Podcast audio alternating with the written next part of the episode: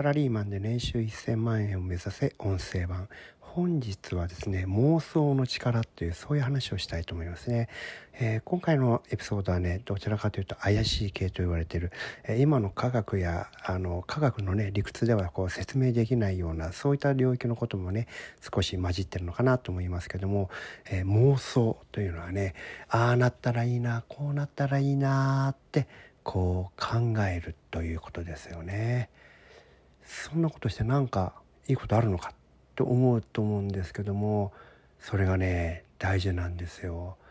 あんなことが起こったらいいなこんな風に生きられたらいいな将来こんな感じの仕事がしたいなそういったことをね僕は、うん、30歳ぐらいの頃もあってずっと思ってました。どうしてかというと僕はその高卒なのでね高卒で派遣社員が長かったので、えー、真っ当な仕事ってやらせてもらったことがなかったんですよね。ですから当然給料も安い。時給1600円とか1700円。で残業いっぱいやっても年に350万いくかいかないか。というそういう状態で、まあ、未来に展望とかほとんどなかったですよね。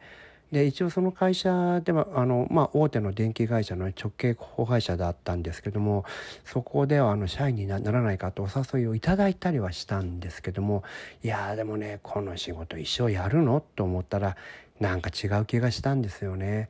ですからあのお断りしてしまったってことも何回かあったんですけども、えー、それでねじゃあどうしたのかっていう話ですよ。そんな風に未来に展望も希望も何にもなくてねでどうやって生きてたのか、まあ、生活はできてるんですけどもそんな時何やってたのかこれがね最初に申し上げた、えー、妄想なんですよ。大体これ妄想にはまるとね30分ぐらいはねこうぼーっとああなったらいいなこうなったらその場合にはこうしてそうしたら次にこうなってだったら俺はこうなっちゃうなみたいなことを、えー、考え続けると30分ぐらいすぐ経ちますよね。でもねこれをやってる時だけは自分の中で心のね緊張というのが解けるというかね、えー、未来をねこう描けるというか実はそのねあの描いたそこで妄想した世界というのがその後、えー、十何年かしてね全てとかほぼほぼ現実になるんですよ。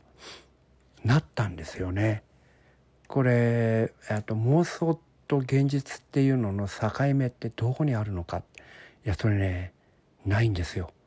あなたが本気で妄想してそうなったらいいなそうなるぞと思えた世界というのは実はこの瞬間に思った瞬間にパラレルワールドが作られてしまうんですよね。作られてしまうんです。たくさん。でそれがね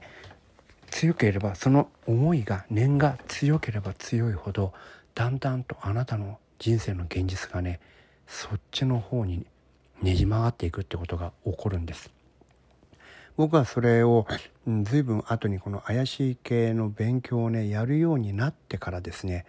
えー、知ることができました。でそれが分かったらばあ僕が若い頃というか30歳前後の頃にね妄想していたことってもしかしたらこの先のね私の人生で現実になるかもしれないなってなんとなくね思えるようになったんです。で思えるようになったらば本当に現実になったんです。ですからねここ大事なポイントですけど妄想をした時にこんなこと起こるわけないと思っちゃいけないんです。それを思ったらば本当にその未来が来ますからこうなったらいいなあなったらいいなを繰り返してある時になんか本当にそうなるんじゃないの？って自分自身に言ってみてください。それがね妄想が現実になる第一歩ですから。そしてそういうふうに、えー、思えたものというのは本当に徐々に現実になるんですよ不思議なことに。ですからねこの妄想というのは実は非常に役に立つ訓練というか、えー、楽しいアクティビティで、えー、ああなったらいいなこうなったらいいなという未来をね、え丁寧に作り込んでそのそれをですねもっと美にに再利り細かい情景まで、え付け加えてイメージして映像を作ってその中で遊んであなたの感情がねその思い思ったこと妄想したことでねあなたの感情がポジティブな方向に振動する。あワクワクする。ドキドキするニヤニヤする。そういった感情が立ち上がるまでその妄想を作り込んでいくとですね何年かしたらあなたはそういったことが起こると思いますよ。僕はその理屈がまあそういう理屈をねあの怪しい系という知識体系で勉強して今ではそれはもう確信に思っているわけです。ですから今でも僕は頻繁にそういった妄想をしています。突拍子もない妄想をしています。でそれがちゃんと、えー、着々と現実に近づいているということを僕は毎日の生活で痛感してるんですね。妄想はちゃんと正しい方法でやると現実になりますからね。これだけ覚えておいてください。そして皆さんもねそれを、えー、やってほしいんですよね。でそれで現実にしてほしいんですよね。